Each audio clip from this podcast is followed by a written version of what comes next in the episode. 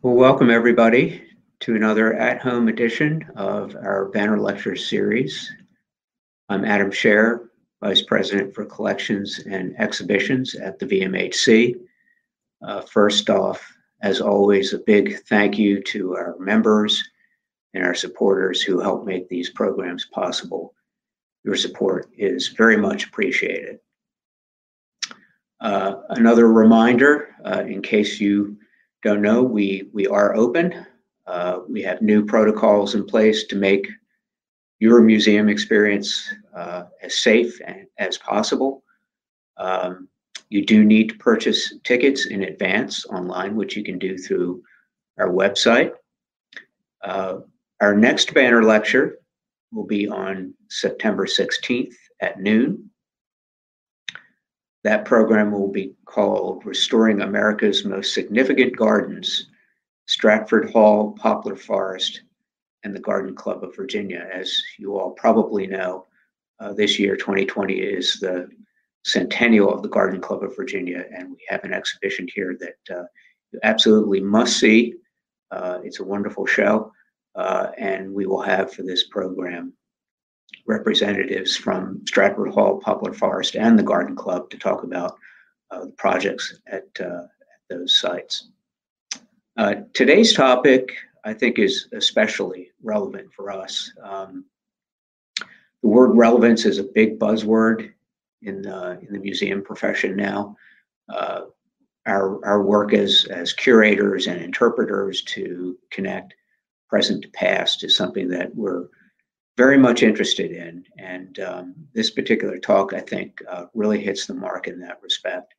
Uh, because as we all know, uh, over the last few months, there's been a lot happening, not just in Richmond, but around the country uh, involving Confederate symbols. And uh, our today's speaker uh, is going to address that. And I hope we'll have a, a lively conversation after, after her talk. Our speaker today is Dr. Nicole Maurantonio. She is an associate professor of rhetoric and communication studies and American studies at the University of Richmond. Prior to joining the faculty at UR, she was a postdoctoral teaching associate in the communication studies department at Northeastern University. Dr. Maurantonio's research explores narrative and material traces of memory and her lecture for today is based on her 2019 book, Confederate Exceptionalism Civil War Myth and Memory in the 21st Century. Please welcome Dr. Nicole Maurantonio. Thank you, Adam.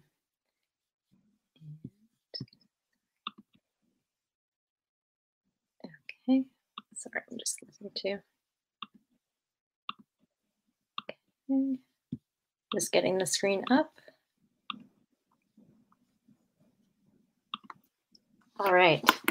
Again, thank you, Adam. And thank you to the Virginia Museum of History and Culture for inviting me to share my work and coordinating this talk under these most unusual circumstances. I am honored to be included among the distinguished group of previous banner lecture speakers. And so thank you to, to those who have joined today. The invitation to speak is especially meaningful to me, given the Virginia Museum of History and Culture's place within my book. It was a site of research for this project, home to Tessa Pullan's sculpture to the horses and mules of the Civil War, now moved to the side of the building. This is admittedly a photo I took a while back. And was also the venue of the first public forum of Mayor Stoney's appointed Monument Avenue Commission in August of 2017 which was convened just days before white supremacists descended upon nearby Charlottesville, killing counter protester Heather Heyer and wounding several others. You can see a prominent photo from those events. This is an important moment, I think, to be speaking at the VMHC today a place that has been radically reimagined and envisioned, I think, in really important ways to cultivate the kinds of discussions surrounding race and racism, past and present, that prompted my book. And I look forward to engaging these conversations with you today. But also, I want to say that I admittedly feel the weight of this current moment to be speaking about what I call in my book Confederate exceptionalism. Like so many in Richmond, I bore witness to the removal of Confederate monuments lining historic Monument Avenue over the past few months and observed protesters' revisioning of the Lee statue on Monument Avenue and its surrounding property, now dubbed Marcus David Peters Circle after a Black man who had been killed in 2016 by Richmond police. Today, the Lee statue, I think, is a magnificent canvas calling for public acknowledgement and recognition that Black and Brown lives matter. And so rather than an uncritical celebration of Confederate history, it is now a site of pilgrimage for those who advocate for racial justice and are seeking a more equitable future. So it's not it's impossible not to see this moment as a formative juncture, one of historical reclamation, led importantly by grassroots activists who have transformed the formerly white dominated spaces and a narrative that's for far too long been dominant not only throughout the South, but the United States. That narrative, of course, is what has come to be called the lost cause, a myth that has been updated to inform what I call in my book the myth of Confederate exceptionalism. Now, while I began the book in earnest about six years ago, it was inspired most immediately by my move to Richmond in 2010 to begin a job at the University of Richmond. When I arrived here in the summer of 2010, I experienced a bit of a culture shock, particularly after two previous years spent in Boston and seven years in Philadelphia before that. And when I arrived, I noticed quickly across the street from my apartment in Richmond's historic fan district, in front of the Virginia Museum of Fine Arts, just a couple of doors down from the VMHC, a small gathering of men and women waving Confederate battle flags, carrying signs proclaiming heritage, not hate. They were mostly, though not exclusively, white, older, and standing out front. The group, known as the Virginia Flaggers, became somewhat something of a permanent fixture of the landscape I observed, certainly never normalized, but ever present. They appeared like clockwork on Thursday and Saturday afternoons to protest the VMFA's 2010 decision to remove the Confederate battle flag from outside Pelham Memorial Chapel, which is the Confederate chapel on museum grounds.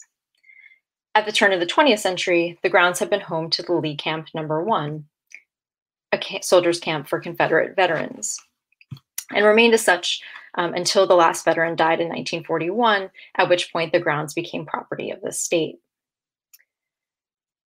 One Saturday morning, however, in 2014, while I was walking my dog, I broke my pattern of avoidance with the Virginia Flaggers and struck up a conversation with a, a white gentleman who was wearing jeans and a Confederate battle flag printed on his shirt. How, I wondered, could he literally wear this symbol, the Confederate battle flag, with pride and claim it not to be a symbol of racism? The man handed me a flyer um, and proceeded to tell me about the battle flag that he was carrying. I introduced myself as a professor of rhetoric and communication studies at the University of Richmond who studies memory cultures.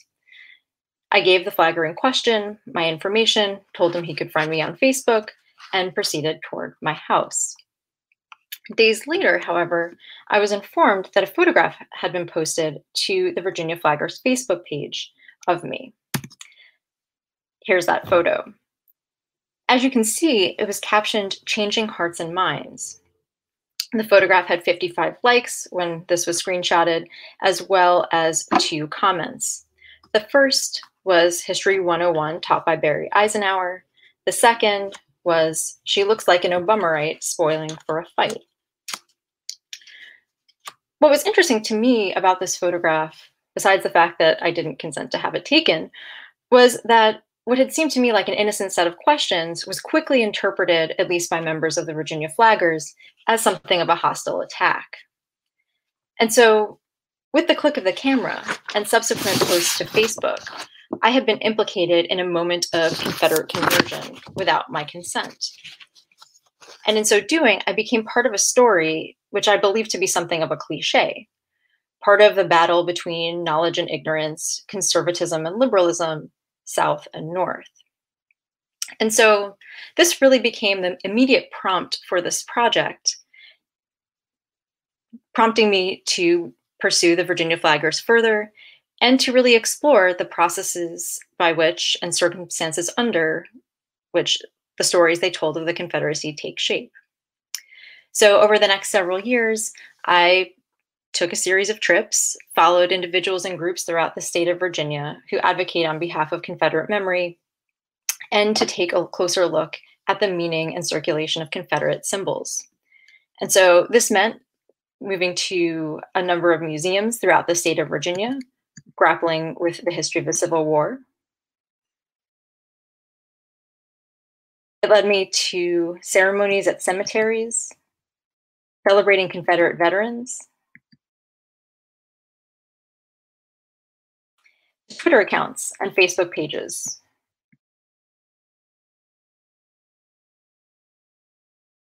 As well as to gift shops both physical and virtual, to see what objects commemorating the Confederacy could be purchased. So you can see from teddy bears to Christmas ornaments to comics to postcards and food, of course. And so this book is really my effort to make sense of what I observed. So to return to my initial question, how could the Virginia flaggers and other neo-Confederates embrace symbols of racism while claiming, if not to be anti racists, then at least not racist themselves? The answer, I argue in the book, is what I am calling the myth of Confederate exceptionalism that nostalgically remembers the South, and I use the South in quotes to emphasize that this is a construct itself, by embracing and revising the Confederacy's racial history. More specifically, I am arguing that this myth fuses two of the most dominant ideologies in American public culture the lost cause on the one hand and American exceptionalism. So rather than invoking the lost cause as faithful slave narrative, um, as evidence of the benign nature of the institution of slavery, or American exceptionalism's notion of the melting pot as evidence of multicultural assimilation, the myth of Confederate exceptionalism appropriates these ideologies in the 21st century in ways that seek to normalize and, I argue, celebrate the Confederacy as the purest form of Americanism. Now, with the time I have remaining, I'd like to explain this further um, with a proximate, proximate example, especially to those of us in Richmond, the aforementioned Monument Avenue, which has certainly garnered a lot of attention of late. I want to examine its recent history as a site of protest, resistance, and a doubling down of this concept of American uh, Confederate exceptionalism, rather. Monument Avenue is, after all, referred to as Richmond's Champs-Élysées and was dubbed by Southern Living magazine as, quote, one of the most beautiful thoroughfares in America. Richmond Region Tourism notes that the site was ranked among the top 20 things to do in Richmond and is reviewed more than 800 times on TripAdvisor. Boasted as a favored living area for Richmonders. Though, of course, I want to clarify that by Richmonders, the modifier white is understood. While Richmond's monuments commemorating Confederate General Stonewall Jackson and Jeb Stuart, as well as Confederate President Jefferson Davis and Commodore Matthew Fontaine Maury, were in early July removed, the statue to Robert E. Lee, as you saw in an early image, still stands on Virginia state property, embroiled in legal dispute, its future uncertain. Now, amid the turn of the century mansions that developed around it, French sculptor Jean-Antonin Mercié's Lee is the product of lost cause ideology, testament to a desire articulated at the time of its creation and dedication in 1890 to display the general as a man of courage and dignity valorizing the Confederacy with an imposing equestrian statue. And here is an image from the statue's dedication. The judge granting an injunction barring the statue's removal today, now, at least until October, has posited the need to, quote, protect the monument. And earlier this summer, we observed residents of Monument Avenue calling for the statue to remain as well. This language of protection and the need to restore Monument Avenue to its pre protest state evokes a series of images and discourses surrounding the residential thoroughfare, which I argue seek to cement Monument Avenue as a historic habitat diorama suspended in time, making it an anchor point of Confederate exceptionalism. So I'd like to read this space, read Monument Avenue, and particularly the area around Lee, as, as I mentioned, a habitat diorama. Now, like me, you may have an association with dioramas.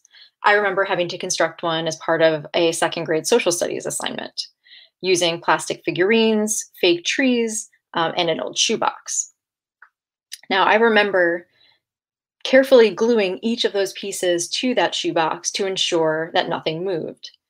Now, certainly that was a functional approach given that that shoebox needed to make its way on the bus to school, but it's also fundamental to the form of diorama.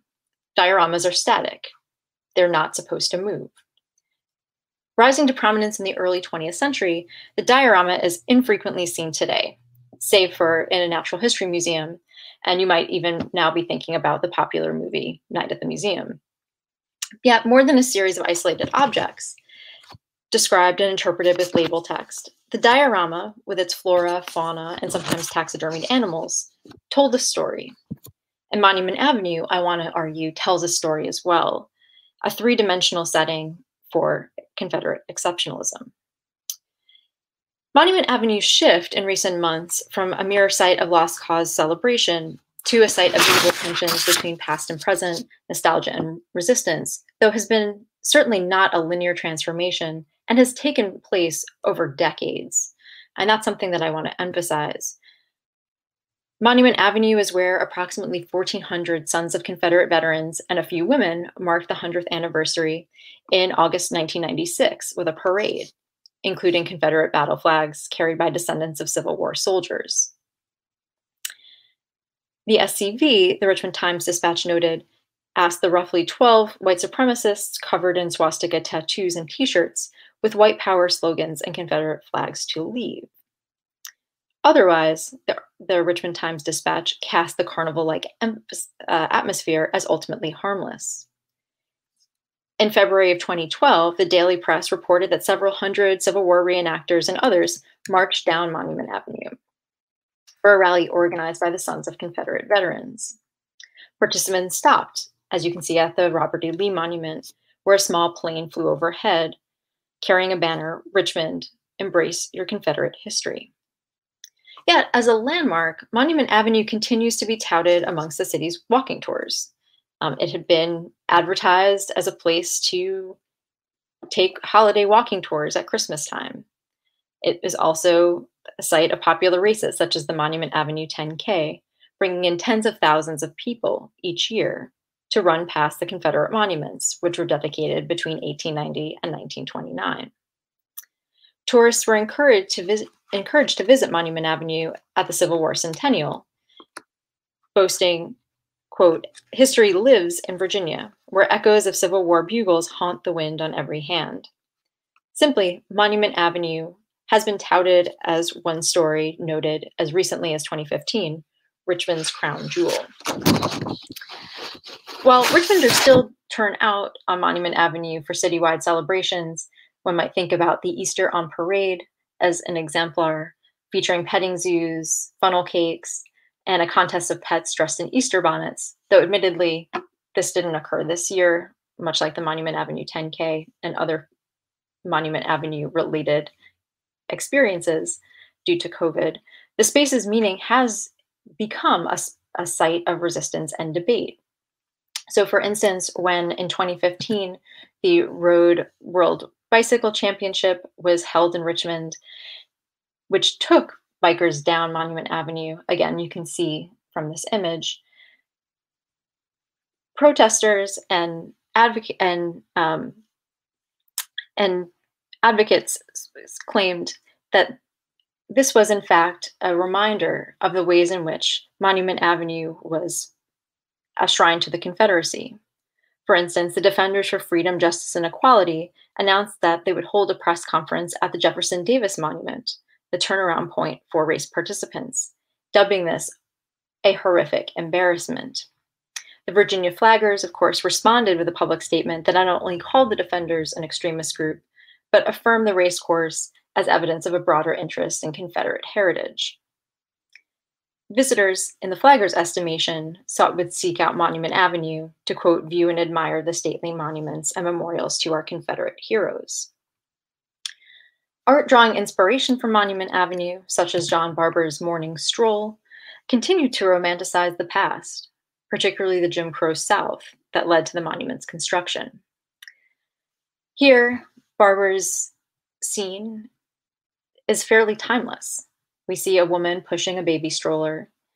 We can't really make out any cars to help date the photo, uh, the painting rather, but we do see the turn of the 20th century homes.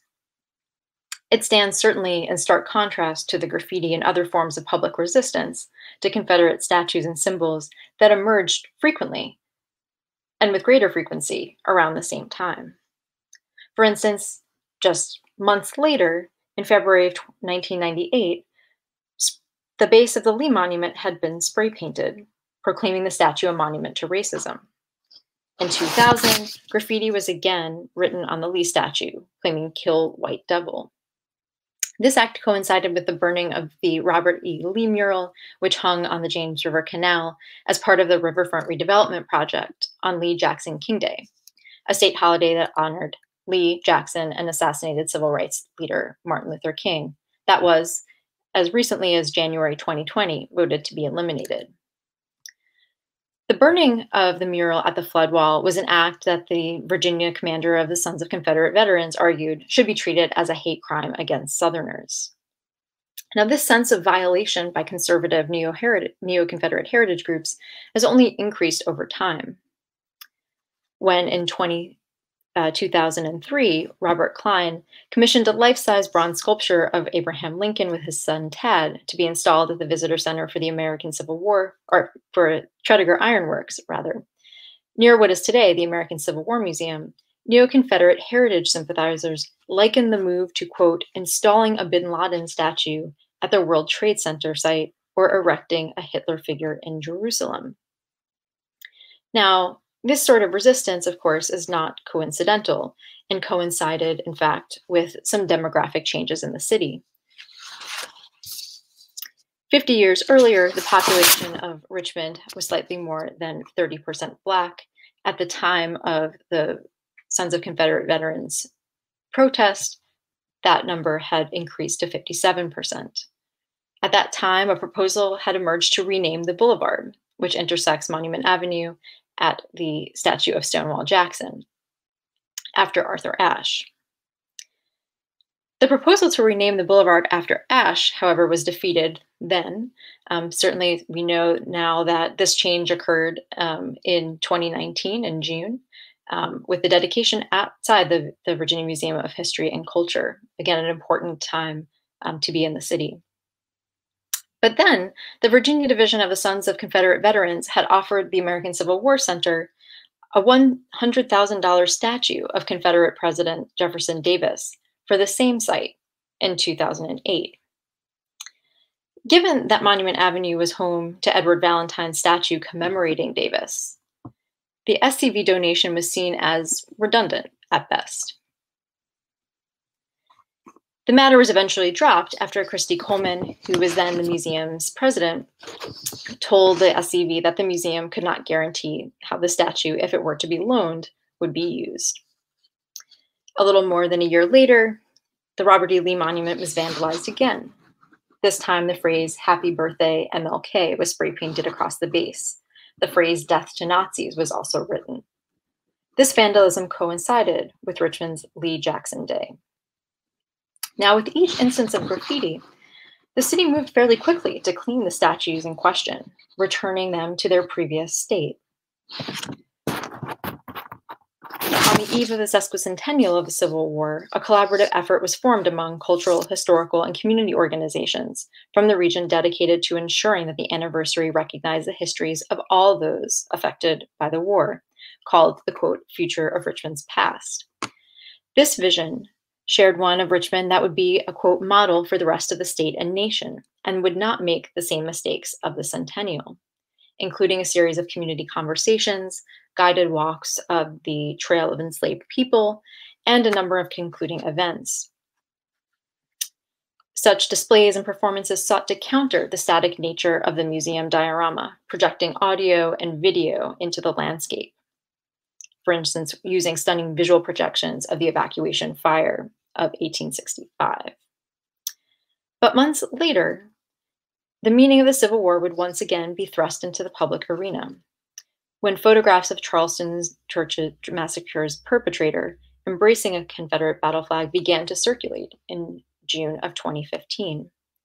Little more than a week following the Charleston shooting, the words Black Lives Matter were sprayed in black letters along the base of the monument to Confederate President Jefferson Davis. While condemning the defacement of public property, Richmond Times Dispatch columnist Michael Paul Williams wrote that the statues on Monument Avenue, quote, send the unequivocal message that our lives don't matter. Not then and not now. The words no hero were sprayed the, along the base of the monument to Confederate General Robert E. Lee.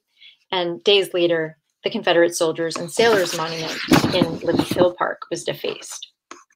Governor Terry McAuliffe announced an attempt to prohibit Confederate flag logos from vanity license plates throughout the state soon thereafter. Little more than a year later, following the election of Donald Trump to the US presidency in November 2016, the words, Your vote was a hate crime, were sprayed on the monuments to Jefferson Davis and Matthew Maury. In the wake of the deadly violence in Charlottesville in August 2017, the base of the monument to Jeb Stuart was tarred. Can see here. Two months later, in October 2017, the word racist was sprayed on the Davis Monument, followed the next day by racist ban KKK, again on the Davis Monument. Almost a year later, in August 2018, several buckets of red paint were splattered along the base of the Robert E. Lee Monument, along with the letters BLM for Black Lives Matter. Now, again, I return to the speed with which the city had, to that point, acted to remove graffiti, communicating, I argue, an investment in the continued whiteness of the space, thwarting attempts at disruption, certainly the, disruption intended by protesters. A Richmond Times Dispatch story reported more than $16,000 in city funds being spent on cleaning graffiti. In committing resources to the maintenance of the monument's pristine appearance, the city made a responsive statement at the time, restoring memory of the lost cause to its unvarnished material form and upholding, implicitly, a commitment to white supremacy, maintaining that historic diorama. Now, the diorama as I've mentioned, was distinctive for its ability to create affective connections with viewers. It could, as some have argued, quote, evoke sympathy for animals, the efficient conservation and exploitation of natural resources, successful adaptation to changing environments, and the physical processes by which life was organized and advanced. Well, at least that was the hope. This affective connection is one of the many aspirations that drive the continued commitment to Monument Avenue's quote preservation. As museum curators and scientists were debating the merits and aesthetics of the diorama as visual display at the turn of the 20th century, Richmond was in the process of constructing Monument Avenue. From its very start, Monument Avenue was developed to pay homage to the past, Richmond's Confederate past in particular, so as to ensure the longevity of Confederate memory. Though it's important to remember that this fashionable block was not always so fashionable. Yet, never a site of commerce, Monument Avenue has, always since its development, been a residential thoroughfare, lending easily to its sense of timelessness, as captured by Barber's morning stroll that we saw in an earlier slide. Prior to the first monument's dedication in 1890, but with the Lee Monument. The tract of land was formerly known as Mr. Jack Carter's Vineyard, had been part of a plantation. The property, adjacent to the vast estate of the late William Allen, who owned more than 700 enslaved people, was advertised as, quote, no speculative scheme, but sale positive. In May of 1873, the Richmond Dispatch announced, quote, the sale of the season, which included six acres of lots of Monroe Park. Part of the land's appeal certainly rested with the whiteness of the space and the intended inherently exclusionary nature. An advertisement published in April 17 of 2013 in the Richmond Dispatch specifies, as you can see under the area that says restrictions, that no land within Monument Avenue Park would be sold to persons of African descent. So while certainly the back alleys of the grand mansions being built along Monument Avenue were designed for the Black workers hired to maintain these stately homes, their presence was to be rendered invisible. The surrounding area would eventually be cast as, quote, among the most desirable lots in this delightful section and present opportunities for securing home choice sites or a handsome speculation in the near future. In June of 1898, the land was advertised as, quote, what must soon become the most fashionable and attractive section of the city, will doubtless command a much higher price than is now expected of it. Investors were advised to put their money in Monument Avenue. The land, they were assured, would be worth the investment. They were right. So, with each dedication of the successive Confederate monument, Monument Avenue reiterated Richmond's commitment to the lost cause. The first unveiling, again of Mercié's Lee, brought more, than 100,000 onlookers to the area for an event that garnered much discussion and anticipation in the months leading up to it. Days before the Lee Monument's unveiling, the Richmond Dispatch announced to readers that it would be offering, quote, souvenir issues coinciding with the public event. Such editions the newspaper promised would be handsomely illustrated, intended to be collectibles. This pomp and circumstance only amplified the sense of the unveiling significance. Certainly, since the dedication of Confederate monuments, there have been efforts, particularly in the post civil rights 1960s, to add further works of art to Monument Avenue, namely to include Maggie Walker, to whom a statue was unveiled in Jackson Ward in July of 2017, and in admittedly a more bizarre turn, Confederate Captain Sally Tompkins, proposed by surrealist artist Salvador Dali. And this was an image of the proposal. But certainly, as we know, such efforts failed. Despite Dali's desire to commemorate a woman who was in fact associated with the Confederacy, his design was certainly too avant garde for the otherwise architecturally conservative neighborhood. Tompkins is, however, among the 12 women from 400 years of Virginia history represented in bronze as part of the Virginia Women's Monument on Capitol Square, though certainly this was not a decision that itself was without controversy.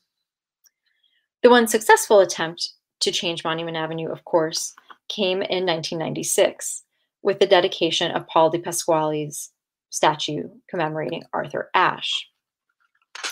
With the dedication of the Ashe statue, certainly the process of um, exercising, in the words of Michael Paul Williams, some of the ghosts of our past had taken place.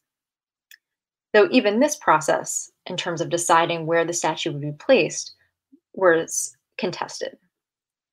Resistance to the dedication of the Ashe Monument made the statue a powerful backdrop for former Ku Klux Klan leader David Duke, who declared in 1999 that whites must stand up, quote, against an assault on our European American heritage.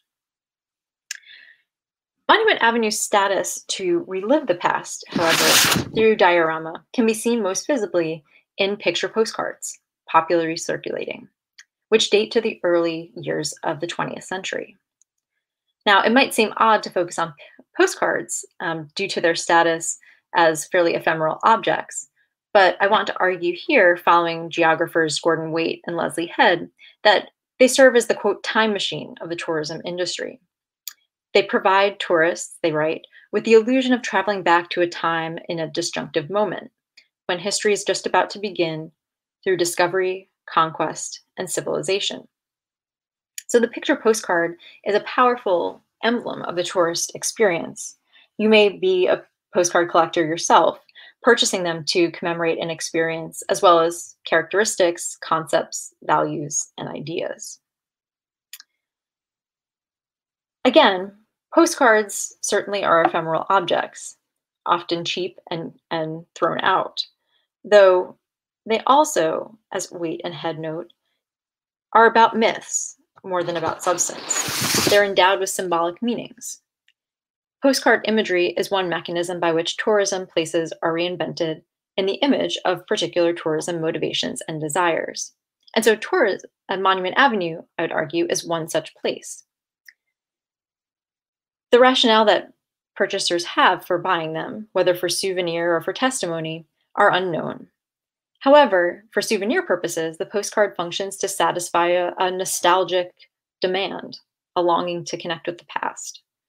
In this way, the postcard can serve as a kind of relic. Now, all the postcards that I look at and examine are tethered to photographs, which makes them particularly significant when we think about space and time.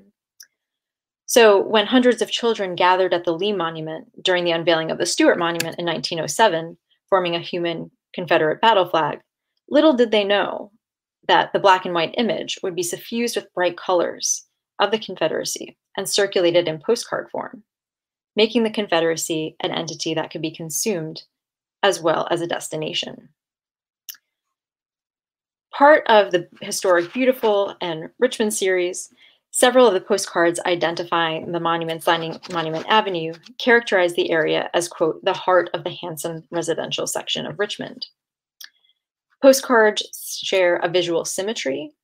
Um, so we can see in each, whether in this case, the one to Stuart um, on the bottom left and to Stonewall Jackson on the top right, um, we see the statue occupying the center of the frame where there are some exceptions. And again, the Stuart is one um, where it's slightly left of center.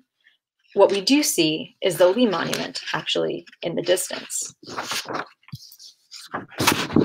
Often highlighted with warm colors, the postcards foreground the setting's timelessness.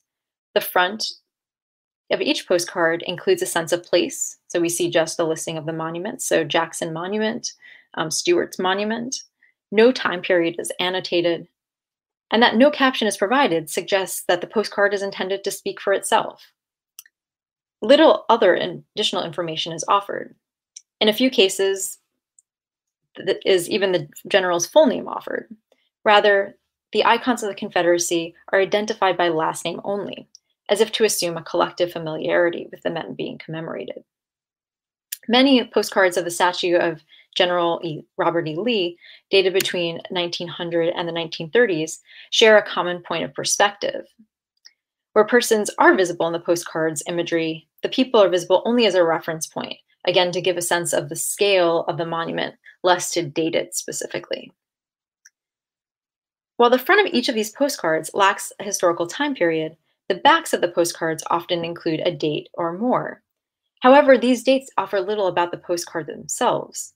So, in the case of, say, the Jackson postcard that we saw, the general's birth date and death date, as well as the dedication of the monument, are listed. For Lee, the date of the monument's unveiling, 1890, is provided. An event that the postcard notes was for the quote, the greatest reunion of Confederate veterans ever held. Again, there's little sense of the site itself, but rather the tradition surrounding it.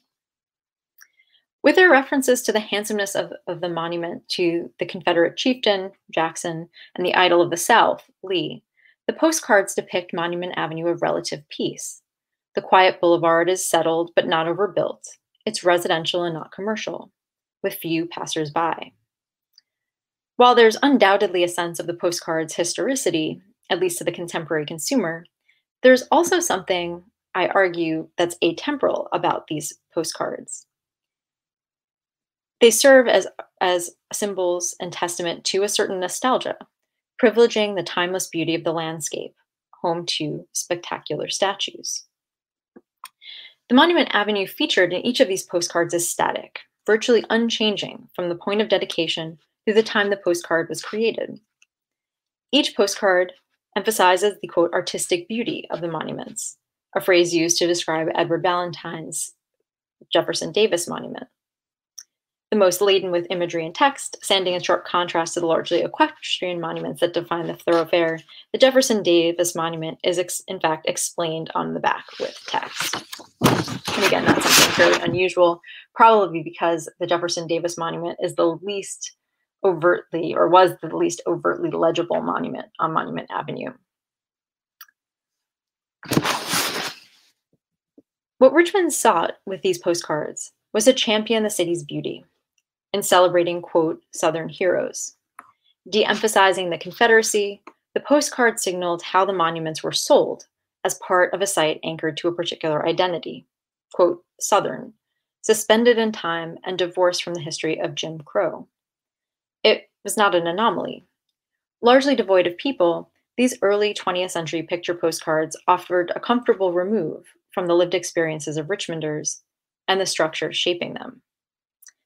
Now, if we jump ahead, several community members seeking to preserve the statues in situ on Monument Avenue had articulated just this very stance at the, the first public forum of the Monument Avenue Commission in August of 2017, again, held at the VMHC.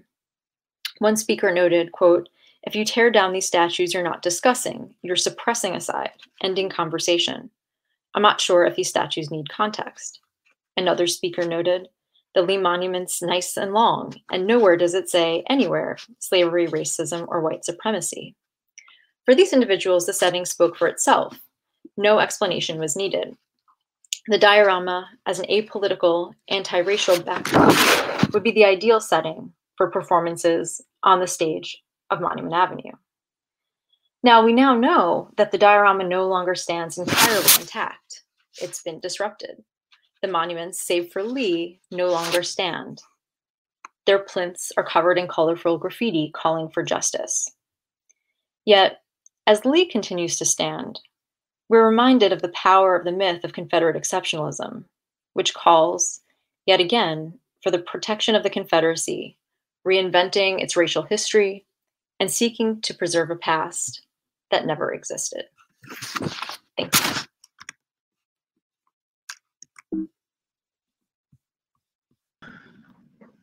We have uh, a few minutes for questions. I hope that we can engage in a conversation about this timely subject. Uh, if you're on YouTube or Facebook uh, and would like to ask a question and participate, please log in and submit your, your comments. Uh, while, while we're waiting for that, um, before we went on the air, Nicole was telling me about what her forthcoming projects are, uh, which are rather rather fascinating. So uh, we have a couple of, uh, of minutes. Uh, fill us in on, on what's next for you. Certainly. So I'm currently working on two projects. Um, one emerges immediately from this book, um, which focuses this new project on plantation weddings in the South and really the politics and aesthetics of forgetting. So I'm very much interested in how the past, um, particularly as it's constructed on a plantation, is packaged and sold, particularly for a, a moment like a wedding, right? A moment of celebration, and how it is that the history of the plantation, the history of that site is is squared, is engaged or not um, with with the with the actual ritual that's being that's unfolding um, in the site of the wedding. So I'm interested in how plantation weddings look, um, as well as the stories, the histories um, with which they engage, and and in some cases, in many cases, don't. Um, and so how that process works. Um, so that's one of the projects that I'm working on. Um, the other is related to um, a larger project that I've been working on for some time that thinks about imagery of police brutality um, and its iconicity. And so I asked the question in this project, why is it that certain photographs um, and other visual images that capture police abuse of authority, um, particularly um, abuses of authority that are enacted against Black and Brown people. Um, why is it that certain photographs are kind of forgotten? Um, why do some become quote unquote iconic photographs that become immediately recognizable in public culture, and others are, I would argue, strategically forgotten? Well, those are fascinating topics, and uh, I hope that uh, it'll take the form of uh, some books that you'll be able to come back and, and talk to us about. And we're, we're starting to get some oh, some questions. Um, the, the first question from Allison Williams is, uh, when was Monument Avenue given its name? Did it ever have another name? Oh, that's a great question. Um, so Monument Avenue was actually built around, um, so the monuments were, the community built was built around the monuments itself. Um, and so that's a, a, good question in terms of, I don't know the exact date that Monument Avenue became kind of enshrined um, as such in popular culture. Um, but it was certainly a development um, that came about because of the monuments themselves. So it, it didn't it didn't actually exist um, as anything as a residential thoroughfare without the monuments. They became the kind of anchor points for for the residents. Okay. Uh, a question about a more recent uh, event uh, for Monument Avenue uh, in 2019. The Valentine Museum conducted uh, a competition uh, where they asked artists and architects to provide their vision for how they would reimagine the avenue um, and provide some context to these monuments. any anything in your research that that let, sheds any light on uh, what the outcomes of, of that were? Well, certainly the Valentine's General Devotion, General Devotion exhibit was a profound opportunity to think about what a reimagining of the space could look like. And in fact, I brought my students there um, in the fall to begin to think about these questions. I mean, I think the designs that were proposed um, really offer a variety of different ways of thinking about how Monument Avenue can be repurposed or could be mm-hmm. repurposed, um, ranging from if the statues had remained um, to what green space might look like. Um, basically, it's a question of what, as a community, um, do we want that public space to be? How is it going to be accessed? Who can use it? Um, I think in thinking back to some of the designs, I was really struck by the designs that moved from everything from um, kind of circling the monuments in foliage, um, so planting trees around them so that they grow over the monuments to, to think about the symbolism of that, to submerging the monuments in water, um, to binding them in rope, um, to I recall one that my students thought was uh, fairly interesting, uh, quite interesting, which was transforming them into a climbing wall. Um, so we saw a lot of different ways of thinking about how that space um, could be used um, and the symbolism of the different possibilities. So what it actually will turn out to be, um, I don't know.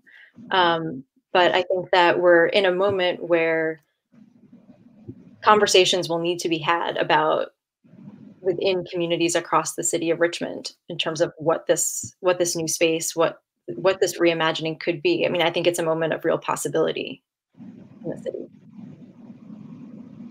Well, we're all curious to see how how that develops uh, in the coming coming months.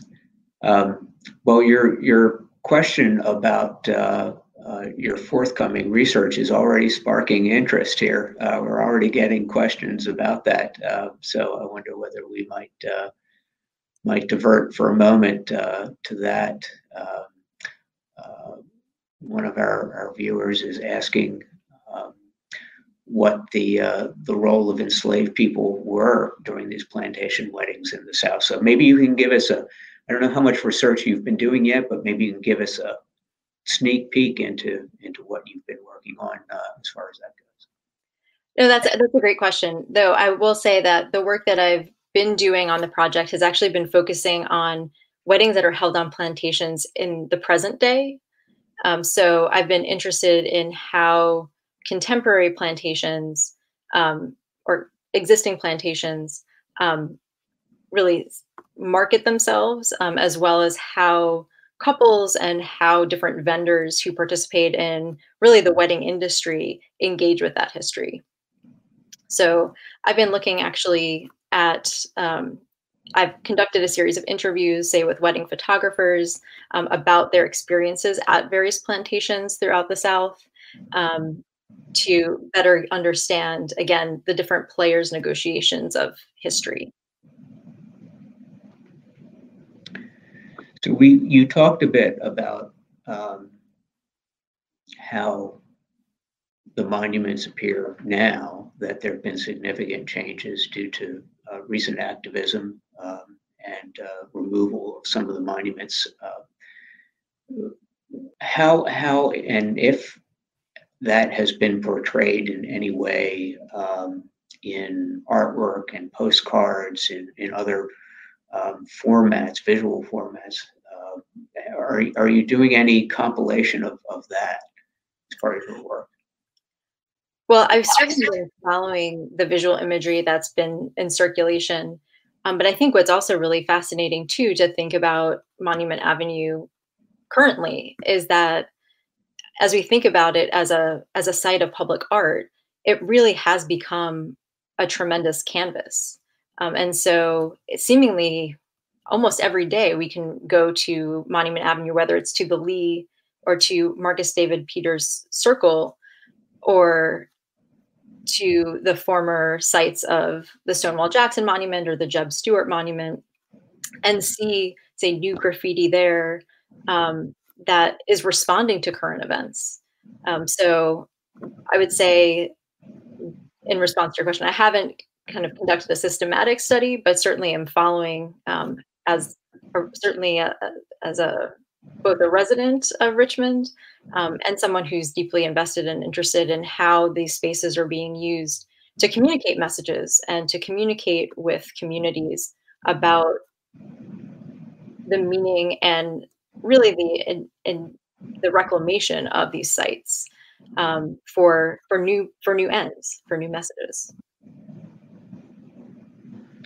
So, do you think that the the current debate on Confederate statues could be a, a proxy for debate on the existence uh, or non-existence of systemic racism? Uh, asks one of our viewers. Absolutely, I think um, symbols are important. Um, and certainly my work within rhetoric and communication studies is thinking about how do we evaluate, how do we understand what symbols mean. But certainly it's they do they are standing in for a larger conversation and so in much the same way we can't say that the removal of the monuments um, the removal of confederate monuments in richmond or throughout the united states is going to resolve racism um, but certainly it's a symbolic act that is engaging and making an important move um, that is necessary to make the sorts of changes that we need to see. But certainly, I, in response to that question, absolutely, the the monuments are are part of a much larger conversation, a much larger, deeper set of questions um, about the future of this nation, about race, and it's about racism and how we, as we as a community, um, engage with with our past and present.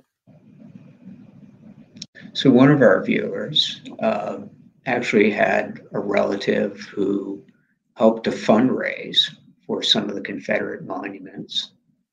Um, and the she she couches this as a, a form of activism at that time. Um, I'm wondering what your what your thoughts are about that. Um, so, as a form of activism at, in at the turn of the 20th century to fundraise for Confederate monuments. Mm-hmm. Um, so, I think that this is this kind of strikes at the question of of cultural memory um, and of, of public memory, and what does it mean, and how how do we remember? Um, the question of activism, um, I think, is an interesting one. In that, I would I would want to ask more questions about how activism is being defined um, and what its what what the goals are um, specifically. Um, but I would certainly see it as part of. Um, we, we look at the history of the United Daughters of the Confederacy for raising funds for Confederate monuments, and I and certainly at the time, I they believed themselves to be doing um, important advocacy work on behalf of the Confederacy. Um, but what that yielded, again, I argue, is is a, a larger and contribution to white supremacy culture. Okay. Well, this is this has been fascinating. Um, I know that our viewers are are watching and listening to all that's going on um, that relate to this uh, this topic. Uh, it's it's an engaging period. Uh, it's certainly an interesting period for uh, people who, uh, like you, who uh, interpret history and record it. And um, for those who are interested in ordering a copy of Nicole's book, you can do that through through our website. Uh, you can go to www.shopvirginiahistory.org slash Confederate exceptionalism uh, and, and get a copy of the book. So uh, again, Nicole, thank you so much uh, for joining us today. Um, I hope all of you can join us on the 16th uh, for our next banner lecture on restoring America's most significant gardens, Stratford Hall, Poplar Forest, and the Garden Club of Virginia. In the meantime, everyone take care and be safe. Thank you so much. Thank Bye. you.